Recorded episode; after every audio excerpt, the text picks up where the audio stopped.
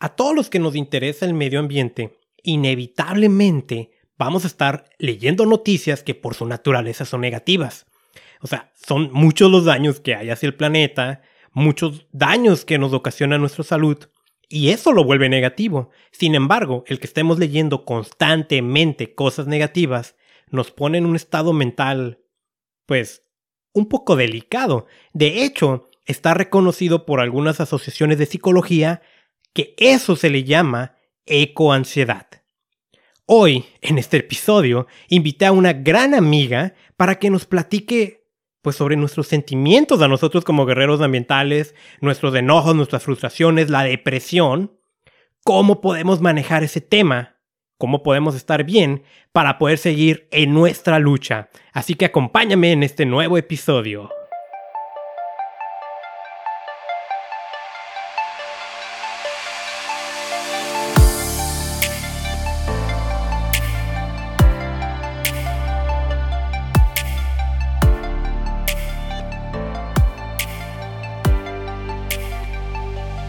Bienvenido al espacio donde aprendes a protegerte de la contaminación y de los peligrosos químicos que hay en tu entorno. En esta ocasión, pues no vamos a hablar directamente de contaminación y químicos sobre los daños que nos ocasiona, así de manera directa, sino de manera indirecta. Si estamos buscando qué provoca la contaminación, como te lo acabo de decir en la introducción, vas a encontrar cosas negativas. Si todos los días lees eso, si todos los días estás leyendo sobre qué va a causar el cambio climático, que hablamos mucho en este episodio sobre ejemplos al respecto, por supuesto que nos gana el miedo, nos gana la ansiedad, nos gana la depresión. Eso es un tema que yo ya tengo presente y creo, quiero pensar que no me ocurre a mí, pero sí a personas que conozco, ¿no? Y, y no digo que no me enojo porque sí me enojo, y es perfectamente normal. Pero es peligroso, ¿no? Es peligroso hablar de depresión, de ansiedad, y por eso no me animaba yo a grabar un episodio directamente. Invité a una amiga que es psicóloga, una gran amiga, Alejandra Valenzuela, cuyas redes sociales voy a poner en la descripción de este episodio. Ella está muy enfocada a la psicología infantil y la conozco porque somos socios, ¿no? En un emprendimiento donde nos habla mucho de desarrollo personal. Entonces, definitivamente son temas que le apasionan. Entonces, vamos a platicar sobre qué es esto de la ansiedad. Eh, nos va a platicar la importancia que tiene para quienes nos dedicamos al medio ambiente, el por qué deberíamos de tomar terapia e inclusive terapia preventiva, e inclusive con algunos ejemplos cómo en el instante podemos controlar nuestras emociones. La verdad me divertí muchísimo Estoy seguro que te va a gustar. Ahorita te voy a pasar la grabación. Una cosa, ¿no? Eh, grabé con otro micrófono la grabación, fue a distancia por internet. Vas a escuchar un poquito diferente mi voz. Sigo siendo yo, por supuesto. Y como ya no nos vamos a encontrar al final, pues aprovecho, ¿no? Para pedirte, ¿no? Que si esta información te es de utilidad, compártelo con otras personas. Suscríbete a este podcast, Contaminación y Salud, es gratis. siempre va a ser gratis. Estoy en Apple Podcasts, Spotify, Evox, Google Podcast. Estoy en otras Pocket Cast y otras aplicaciones. Y esta semana también estamos estrenándonos en Amazon Music. Ahí en todos esos lugares nos puedes encontrar. Y invitarte también a que visites contaminacionysalud.com donde ya, ya, por fin lo reactivé el blog y ya voy a estar escribiendo, ya tengo ahí unos artículos listos para publicarse. Y pues, soy Carlos Bustamante, mi misión es enseñarte a proteger tu salud de la contaminación. Y va la grabación, diviértete mucho. Y te vuelvo a repetir, es esto con una amiga, Alejandra Valenzuela. Hola, hola amigo, muy buenas noches, ¿cómo estás? Yo estoy muy bien, muchísimas gracias por invitarme, estoy muy contenta de estar aquí contigo para platicar.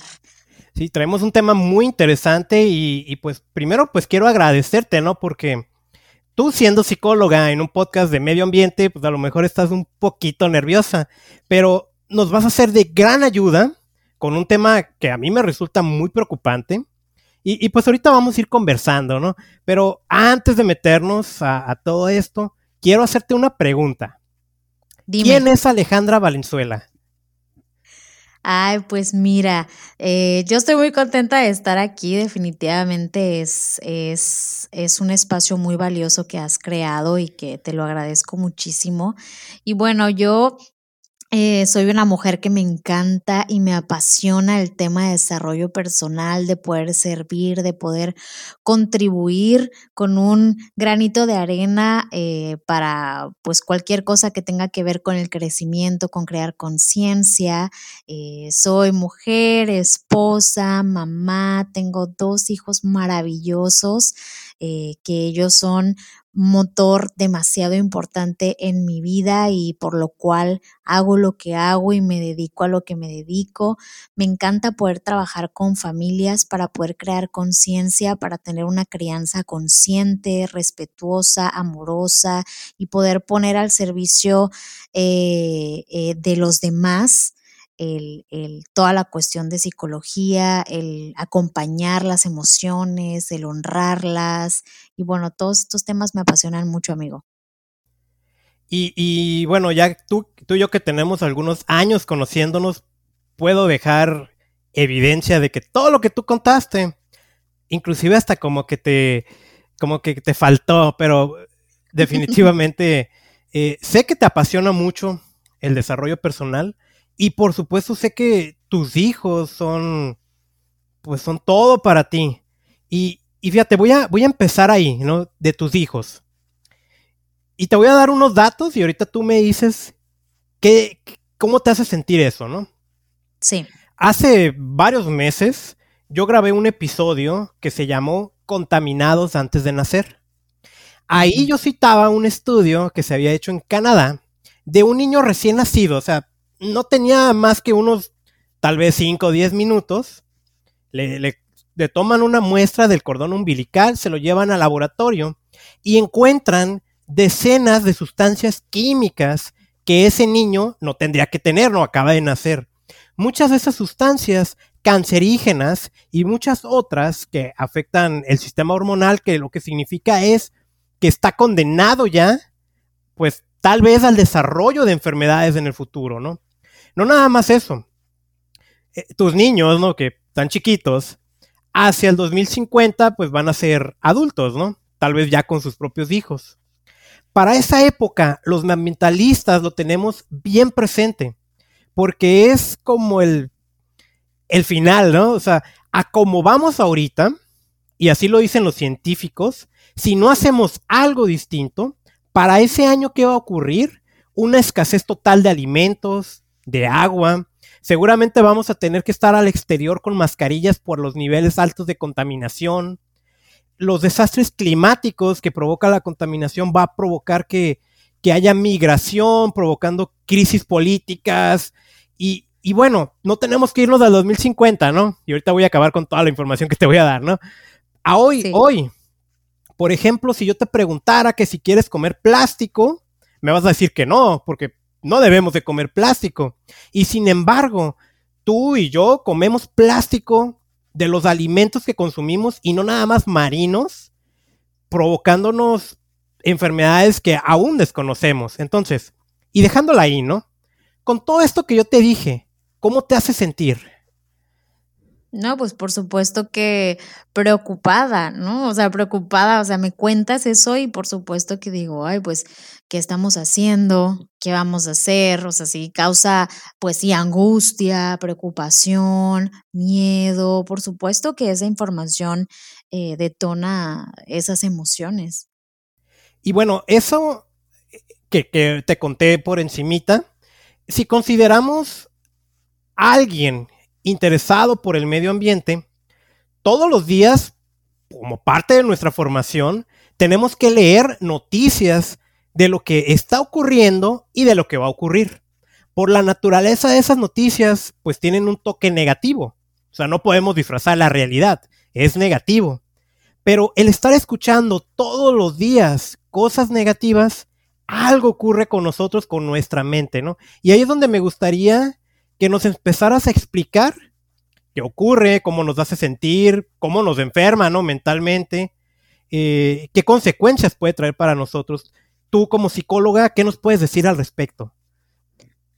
Híjole, digo, primero que todo, reconocer y agradecer, por supuesto, la labor que hacen ustedes con su profesión, porque no es fácil, es retadora, o sea, todo, la naturaleza de su profesión es eh, estar expuesto a constantes, pues, noticias negativas o estar al pendiente de todo lo que está pasando eh, digo, yo no soy experta en ese tema eh, eh, y, trato de poner mi granito de arena.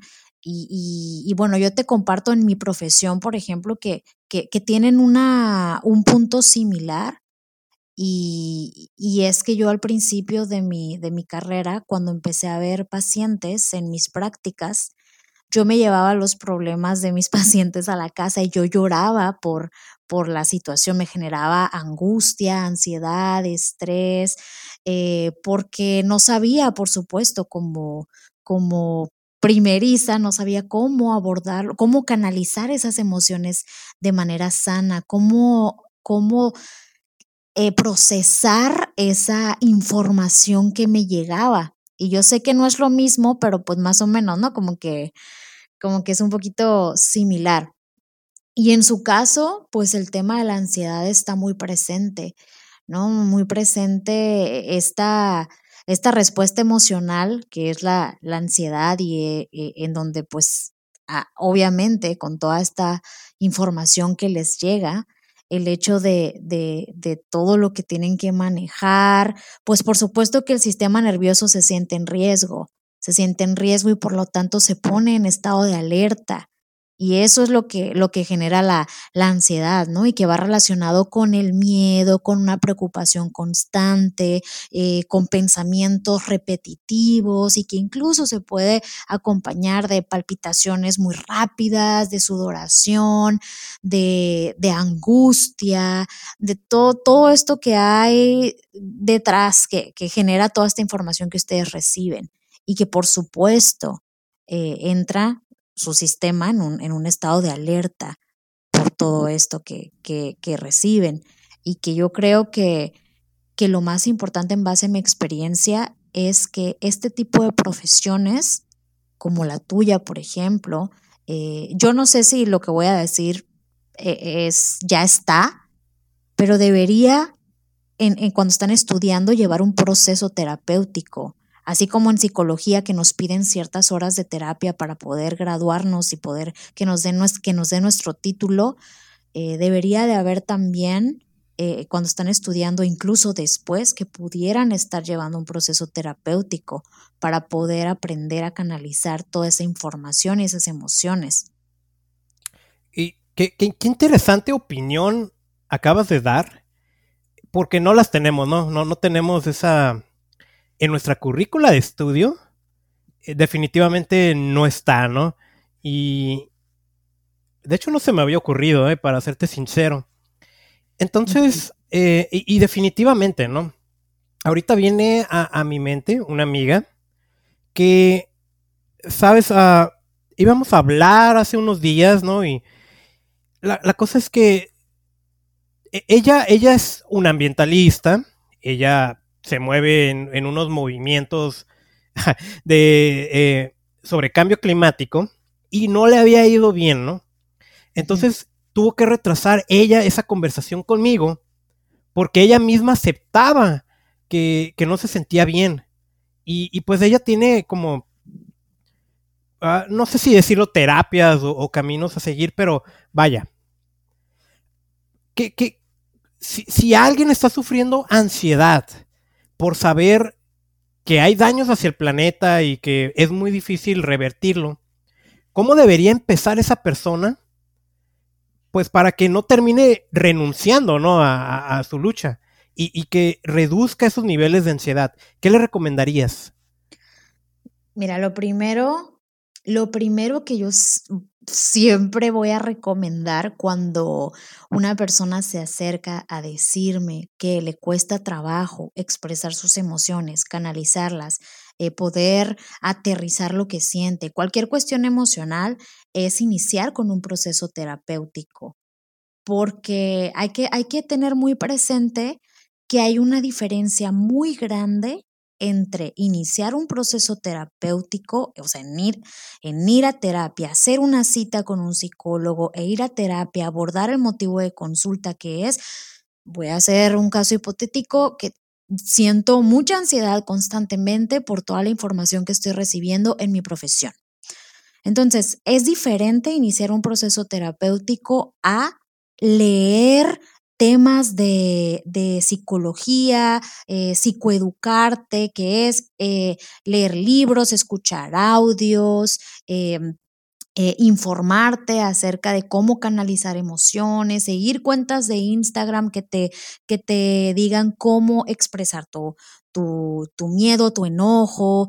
E, es diferente. Por supuesto que todo eso apoya para nuestra salud mental, para nuestra salud emocional. Por supuesto que apoya y yo siempre voy a estar a favor de que escuchen audios, de que eh, lean información de valor, de fuentes confiables, que sigan cuentas que, que, apoyen a, a tener una salud mental óptima, una salud emocional óptima. Pero sí es importante que quede claro que iniciar un proceso terapéutico es diferente porque estás recibiendo apoyo de un profesionista de la salud mental y emocional para acompañarte específicamente en eso que tú estás sintiendo, en eso que tú estás experimentando. Lo primero que yo puedo decir es, inicia tu proceso terapéutico. Yo tengo ya eh, eh, nueve, diez o casi once años trabajando con, con, con personas y y yo tengo muchos años también yendo a terapia, porque luego piensa que soy psicóloga y que yo no necesito ir a terapia. No, yo soy psicóloga, pero necesito ir a terapia porque es parte, eh, es, algo ético y es parte de, de mi profesión, porque yo no podría sola por toda esta información que recibo, que requiero yo que requiero yo contener, desmenuzar para poder regresarle esa información a mi paciente, que en este caso son los papás, de una manera saludable. No sé si me... Sí. Más o menos. Sí, lo, que pasa es que estoy, estoy pensando, ¿no? Y...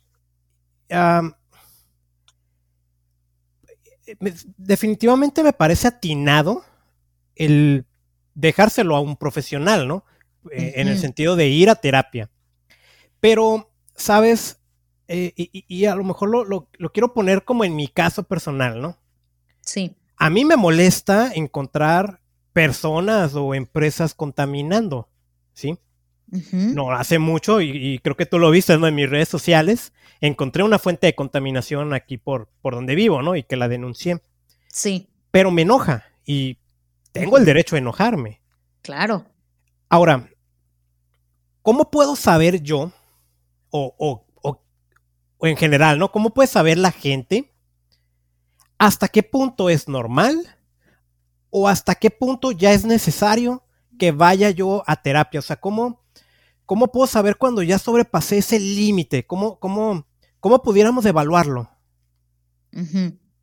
Sí, mira, eso es algo, eso es algo como muy intuitivo, como que en el fondo tú sabes como si ya necesito ir a terapia. Eh, pero algunos puntos que, que, nos pueden apoyar eh, es ¿Qué tan, qué tan funcional soy en la sociedad o qué tan, qué tan funcional soy en mi, en mi vida diaria? ¿Qué quiere decir? Por ejemplo, este, no, es lo, no es lo mismo que yo me enoje por esta situación y que yo exprese mi enojo. Número uno, identifique lo que estoy sintiendo. Estoy enojado por tal situación. Si estoy muy enojado, ok. Eh, que pueda incluso yo, yo crear conciencia, a ver, en qué parte del cuerpo lo siento, en mis manos, en mi cabeza, muchas veces el enojo se puede sentir hasta en el estómago, eh, crear conciencia, qué intensidad, con qué tan intenso es mi enojo, a lo mejor lo puedes enumerar del 1 al 10. Si yo estoy haciendo estos pasos de identificar mi emoción, de ver qué tan intenso es, eh, eh, identificar también qué puedo hacer para canalizar mi enojo. Por ejemplo, puedo eh, eh, en, psicología hay diferentes rituales, así se llama, esos procesos que requiere la mente para poder canalizar alguna emoción o algún pensamiento que yo ya no quiero tener aquí conmigo. Entonces, si yo estoy muy enojado por esto y, y voy en el transcurso del día y sigo enojado y ya voy a ver a mi familia y sí, estoy, estoy jugando con mi sobrino, pero pero como que traigo el enojo todavía ahí que no me permite disfrutar y este enojo que no me permite disfrutar a mi familia, que no me permite incluso dormir, que no me permite disfrutar a lo mejor de algún alimento que me encante, o sea, que afecte ya en mis otras áreas porque no, no, no lo canalicé de manera adecuada. Cuando ya resulta un problema en donde hay, bueno, pues digo, no, no, no es tu caso, ¿no? Pero que ya este enojo, esta ansiedad ya, ya me haga a lo mejor eh, tener acciones que afectan mi salud, ya sea físicamente o mentalmente, em, eh, eh, que ya yo esté perdiendo mi funcionalidad conmigo en, la sociedad, pues ya eh, es un punto para ir a terapia, ¿no? Aunque sabes qué, yo siento y, y a lo largo, no más siento, sino he experimentado que la gente va a terapia ya cuando ya no puede más, como cuando vas al doctor, cuando, o cuando vas al dentista, cuando ya la muela ya está bien podrida y ya, ya, ya, o sea, ya está para sacarla, que es una mala costumbre que, te, que tenemos muchos, y me incluyo porque no me gusta ir al dentista, pero gracias a Dios mi hermana es dentista y voy con ella. este, eh, pero yo creo que incluso para prevenir, no necesitas tener un problema para ir a terapia, un problema muy marcado. No tenemos la cultura de prevención y que es importante crearla. Y, si yo sé que yo estoy en un ambiente en donde en algún momento, si no me afecta, me va a afectar toda esta información que estoy recibiendo, pues ya voy a ir para prevenir y buscar herramientas más específicas de acuerdo a mi personalidad, a mi temperamento, a mis circunstancias de vida. Entonces, pues oye, Ale, entonces lo, lo, que tú estás recomendando es quienes estamos involucrados en la temática del medio ambiente y por lo que conlleva esto, que deberíamos de manera preventiva estar en algún tipo de terapia psicológica para evitar que lo que ocurre en nuestra mente se vaya a algo incontrolable. Si la gente así lo elige, sí. Ok. Sí, si tú estás escuchando esto y te hace clic, eh, sí, porque nadie, nadie puede decirte cuándo iniciar un proceso terapéutico, cuándo terminarlo o así. Pero si tú estás escuchando esto y te hace, te resuena lo que estoy diciendo, que es importante prevenir y más porque tú conoces más el ambiente en el que estás que yo. Yo no sé mucho acerca de ese tema, pero tú sí. Y si sabes que estás eh, recibiendo este tipo de información, que, que, pues alguien la debe recibir, pues por supuesto que es importante iniciar un proceso terapéutico para prevenir, para abordar eh, alguna situación leve o, o, ya si estás pasando por, por alguna cuestión de ansiedad muy fuerte, pues por supuesto. ¿Y cuáles son los puntos que, que debería de evaluar la persona al escoger al psicólogo con el que va a tomar la terapia? Es un buen punto, es una muy buena pregunta. Es, es difícil también, ¿no? Yo no sé dónde vivas, este, digo, la, las personas que nos están escuchando.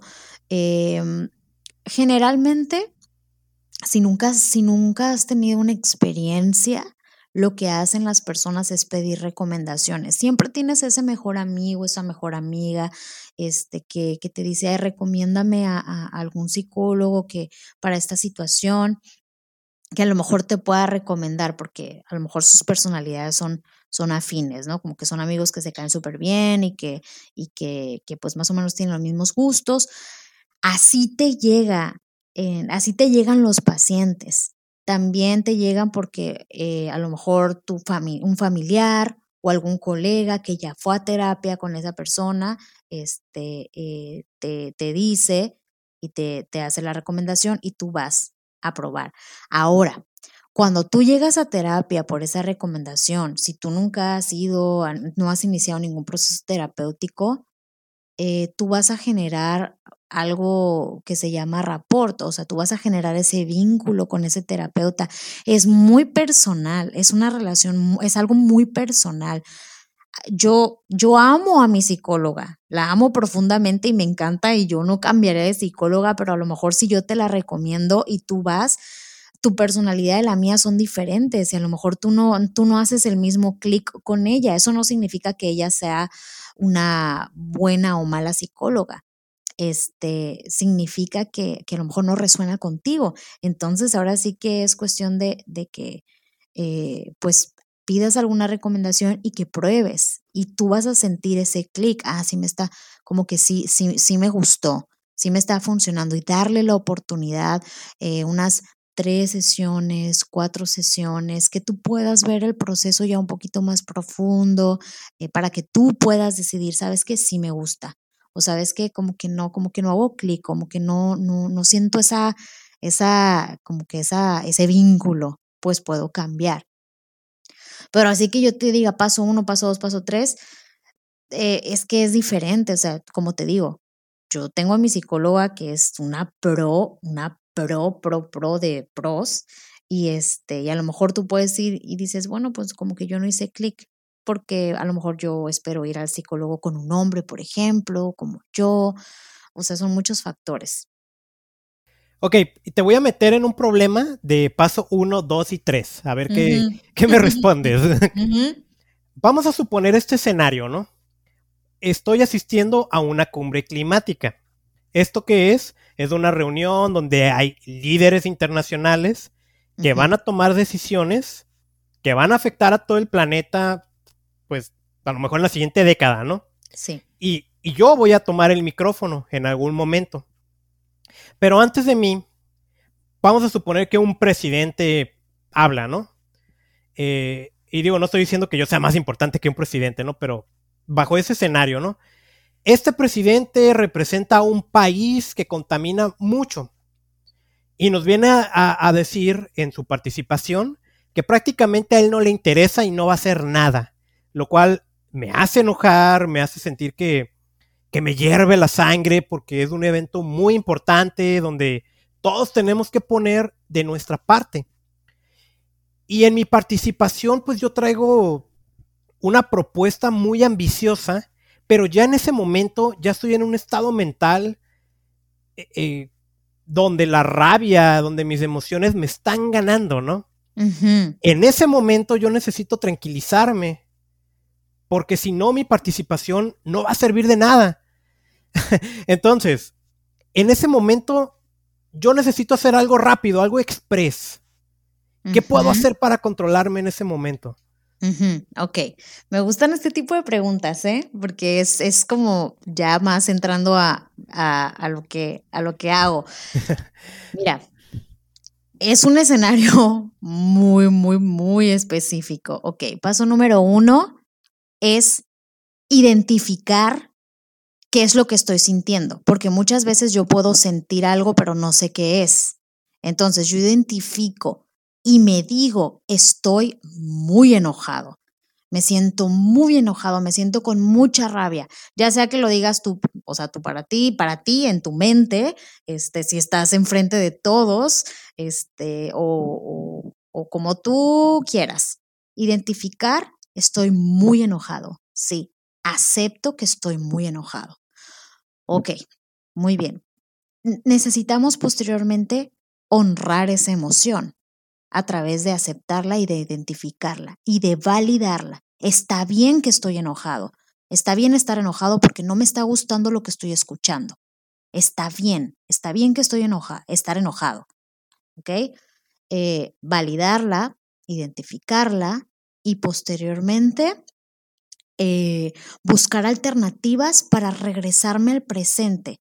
¿Por qué? Porque muy probablemente estoy enojado por esto que está diciendo y ya me estoy imaginando y ya estoy, ya estoy visualizando lo que va a pasar en 5 o 10 años y eso está aumentando mi enojo y ya estoy, me estoy yendo al futuro, me estoy yendo a, a crear escenarios eh, catastróficos que posiblemente sí sean reales, pero en este momento no están sucediendo, ¿cierto?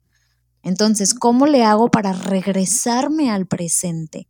Bueno, eh, para regresarte al presente es diferentes estrategias. Eh, número uno, si tienes la oportunidad de salir y de ir eh, al baño y echar y echarte agua fría en las manos y ponerte agua fría en el cuello, adelante. Si no puedes salir, entonces yo voy a buscar cinco cosas a mi alrededor y las voy a describir en mi mente. Por ejemplo, si enfrente de mí hay una pluma, yo tengo ahorita enfrente de mí una pluma rosa. Entonces, yo acepto que estoy enojado, valido mi emoción, ¿ok? Y si ya, si ya voy a pasar al escenario, entonces describo la pluma que tengo enfrente de mí en mi mente. Es una pluma rosa, es transparente, eh, tiene la punta fina y el tapón está grueso. Ok. Cosa número dos, mis zapatos. Mis zapatos son negros, este, están brillosos, etc. Número tres, así, rápido, lo que veas en mente, lo, lo que veas enfrente lo describes, ¿ok?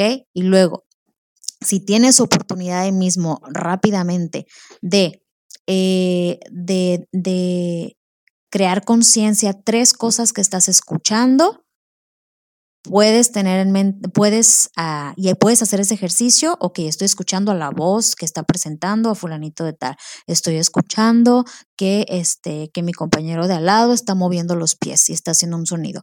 Y incluso estoy escuchando mi propia respiración, ¿ok? O sea, así, cosas que te hagan estar en el regresar rápidamente al presente, incluso cosas que puedas oler. A ver, ¿qué cosas puedo oler en este momento? Ah, mi, mi suéter huele a, mi perfume, bueno, pues lo, voy a, oler. Si, si tengo ahí un café a la mano, pues voy a oler el café. No sé si me estoy dando a entender eh, con esta estrategia. Sí, sí, y estoy fascinado escuchándote. Ajá, entonces puedes puedes eh, buscar ahí mismo cosas que te traigan al presente. Eh, si puedes salir y si tú sabes que vas a ir a una reunión que a lo mejor vas a experimentar mucho enojo, incluso puedes llevarte un limón en tu mochila y, y si tienes oportunidad de salir o lo que sea, así con todo y cáscara, muérdelo y esa sensación, créeme que te va a regresar al presente para poder crear un poquito de, de, calma y ya poder pasar al escenario a hablar de lo que requieres hablar. Incluso ejercicios de respiración también, concentrarte en una respiración profunda. Eh, ya, em, eso es, lo que te estoy diciendo ahorita es como algo de emergencia para, para traerte rápido al presente y poder hacer lo que requieres en ese momento. Sí. Eh, también puedes aprender previamente, eh, eh, tener una respiración consciente, una respiración profunda. Por ejemplo, yo inhalo, si inhalo cuatro segundos, sostengo cuatro segundos y voy a exhalar en ocho segundos, el doble de tiempo. Si inhalo en cinco segundos, detengo cinco segundos y exhalo diez segundos poco a poco. Y eso también me va a apoyar a disminuir mi enojo.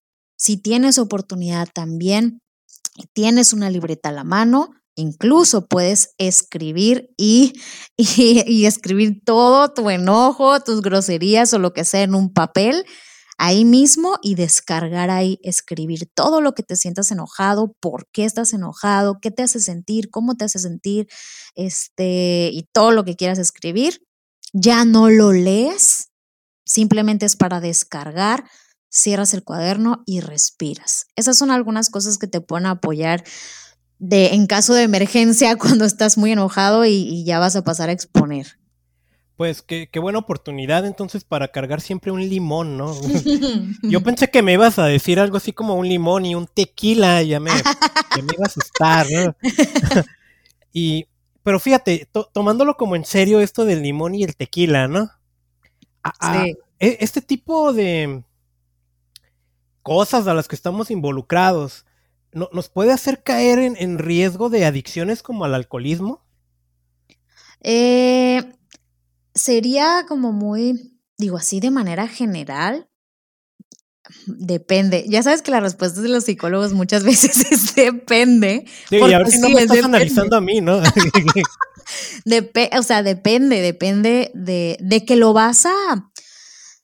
lo que sí va a suceder es que si no estás preparado, si no tienes una em, eh, inteligencia emocional fuerte o desarrollada o, que la estés fortaleciendo con lo que sea que estés haciendo, definitivamente, muy probablemente, pues va, va, puedes caer, eh, ya sea sí, en, alcoholismo, incluso hay personas que se, que se pueden suicidar porque no atendieron algún problema emocional a tiempo o este, eh, ya sea en algún tipo de, adicción, eh, en aislamiento de la sociedad, muy, muy importante que te, que te, o sea, que te, que te afecte ya este, en, en, a, tu, a tu ser o sea, sí, dependiendo de la personalidad de cada quien, hay personas que pueden tender al sobrepeso. ¿Por qué? Porque esta ansiedad, este manejo emocional lo, lo, sacan a través de comer. Entonces puede afectar tu salud también. O sea, va a depender, pero definitivamente, si no hay un trabajo emocional, un trabajo de desarrollo personal, si no aprendemos a canalizar nuestras emociones, nuestros pensamientos, eh, si estamos recibiendo esta información constante, pues muy probablemente va, va a repercutir, sí, de alguna, en alguno de los ejemplos que te puse o en algún otro, dependiendo incluso de, de tu crianza, lo que hayas visto y, cómo tú hayas aprendido a canalizar esto. Ok, dejando de lado el, limón, ¿no? Y, y, muchas gracias por todo lo que ahorita has comentado. La verdad es que creo que nos estás dando una muy buena guía a todos, ¿no? De, de cómo actuar, ¿no? Pero vamos a, a las cosas que no podemos controlar ahorita cada uno de nosotros, ¿no?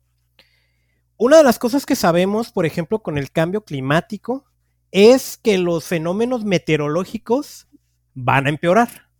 O sea, la lluvia, vientos, huracanes. Entonces, vamos a tomar el ejemplo de un huracán.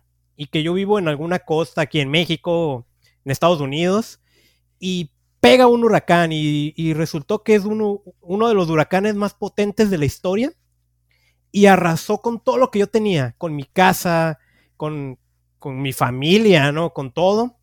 Y en un instante veo cómo todo por lo que había yo luchado en mi vida se perdió. ¿Qué hago, no? O sea, definitivamente voy a estar mucho más que triste. ¿Cómo, cómo en ese momento, y, y, esto esto sucede, ¿no? Y sucede lamentablemente de manera muy grande. En ese momento, ¿qué se tiene que hacer con esas personas? Ay, híjole, pues digo, sí, sí, qué triste, qué triste situación. Eh, pues definitivamente eh, lo primero es eh, poder apoyarlas. Digo, primero para poder atender físicamente en dónde va a vivir, toda la cuestión de comida, toda la cuestión de necesidades básicas. Es lo primero que hay que resolver, buscar dónde, o sea, dónde se van a quedar, etcétera.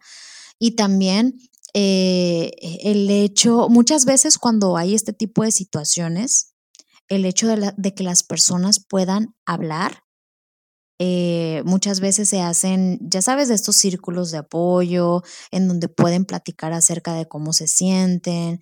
Eh, eh, cuando pasa esto, es importante igual identificar qué es lo que siento, cómo lo siento, en dónde lo siento, el tener la oportunidad de llorar, el tener la oportunidad de expresar mi enojo y el tener la oportunidad, ¿sabes de qué? De vivir mi duelo porque esto que me estás, esta situación que me, que me planteas, que nos planteas, por supuesto que va a generar un duelo, un duelo eh, del lugar donde vivo físicamente, incluso de alguna pérdida de familiares, eh, de, de la vida como yo la había vivido hasta ese momento, es un duelo. Y el duelo, por supuesto, pasa por diferentes fases de de, de, negación, de hasta llegar a la aceptación.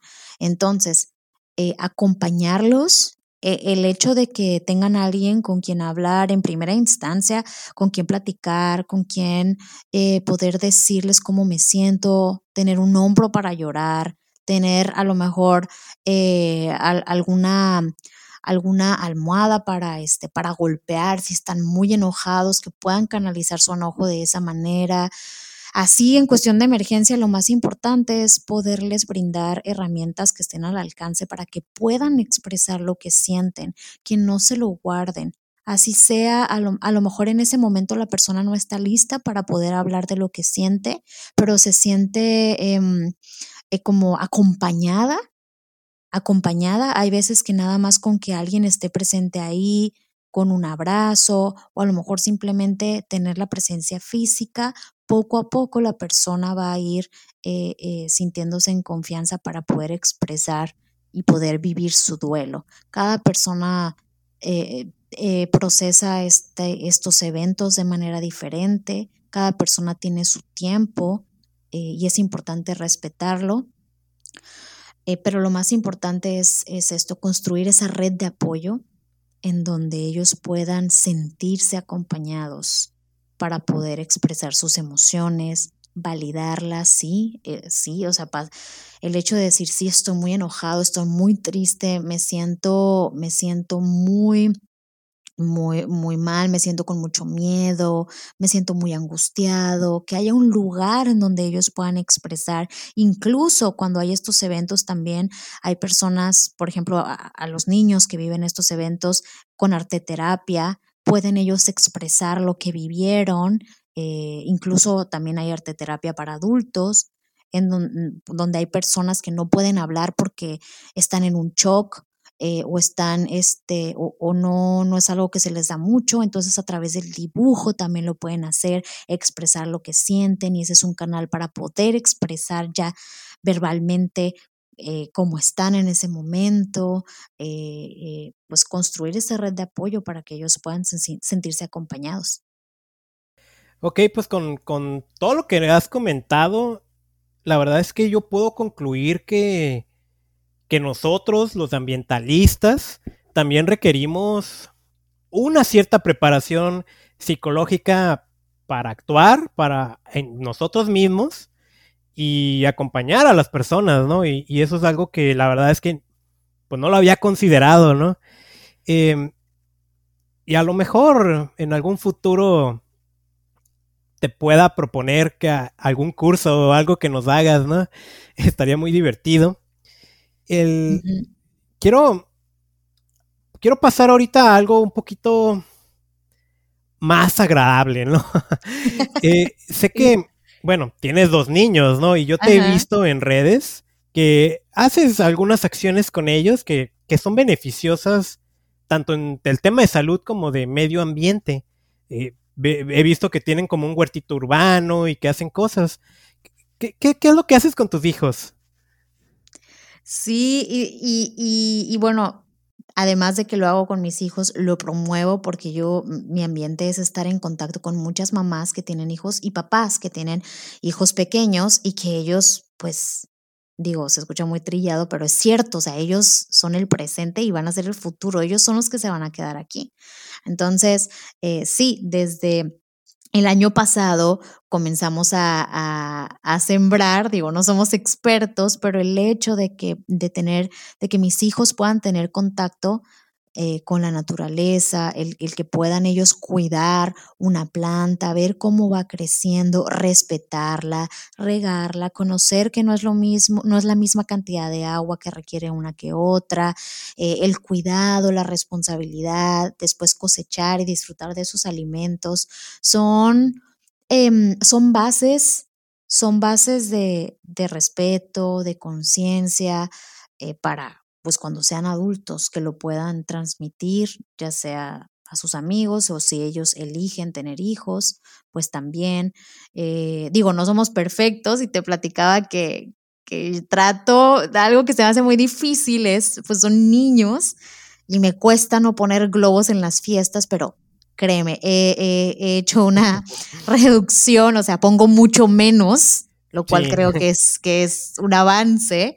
Este, Ah, otra cosa que, hago, y, ya vamos a empezar, también tengo algunas hojas aquí guardadas. Los niños pues requieren pintar, colorear, etcétera, para poder expresarse. Entonces, este, guardo esos dibujos eh, y los uso para envolver regalos. y creo que eso ya también aporta un granito de arena porque no estoy comprando papel de regalo o, usamos las bolsas de regalo que nos, que nos dan, ¿no? Sí. Pero eso también, también podemos hacer. No, que también hacemos, ¿no? En casa. Pues te felicito por, por tu iniciativa y porque se lo estás ah, dejando a tus hijos, ¿no? Que ahorita desde chiquitos, pues es algo con lo que se van a quedar toda la vida. Y, y esa, ¿sabes? Es, es mostrarle a la gente que no necesita ser un experto en el medio ambiente para hacer algo a favor del medio ambiente, como tú ya lo estás haciendo con tu familia y que te vuelvo a felicitar, ¿no? Eh, ya, ya para ir pasando a, a, la parte final de este episodio y que te agradezco muchísimo la oportunidad que me diste de, de poder platicar contigo. Eh, yo ah, quiero preguntarte, ¿no? Si, la gente que te está escuchando ahorita quisiera contactarte, ¿cómo le tendría que hacer? Pues yo tengo en mis redes, tengo mis redes sociales, que es eh, mi Instagram, que es psic. Ahí yo siempre estoy al pendiente y también tengo mi Facebook de psicología infantil, que es Alejandra Valenzuela, psicóloga infantil ahí reviso constantemente y, ahí pueden contactarme sin problema eh, para cualquier duda o cualquier pues pregunta que tengan con mucho gusto. Y, y, bueno, yo quiero agradecerte, yo te admiro muchísimo por todo lo que estás haciendo, porque definitivamente pues tu profesión no es algo fácil, es un reto y, alguien requiere hacerlo, ¿no? Alguien requiere hacerlo para poder compartirnos y guiarnos a través de, pues, este tema tan importante, pues es nuestro mundo, es donde vivimos. Sí. Y, pues sí, sí, muchísimas gracias. Pues muchas gracias por tus palabras, eh, muchas gracias otra vez por, por tu tiempo. Vamos a poner en la descripción de, de aquí del episodio los links para que te puedan contactar ahí en tus redes. ¿Hay algo más que te gustaría decir? Sí, pues yo, si hay algo más que pudiera decir sería que, que, que lo que hagamos, lo hagamos en conciencia y bajo lo que nosotros podemos realizar. O sea, hay cosas que van a estar fuera de nuestro control. O sea, enfocarnos en lo que sí podemos hacer, poder canalizar esas emociones que a lo mejor no sabemos cómo, buscar apoyo buscar apoyo. Eso es algo que yo podría, podría dejarles muy claro, es buscar apoyo para poder expresar lo que requieran expresar y enfocarnos en lo que sí podemos hacer eh, eh, ahorita en el presente.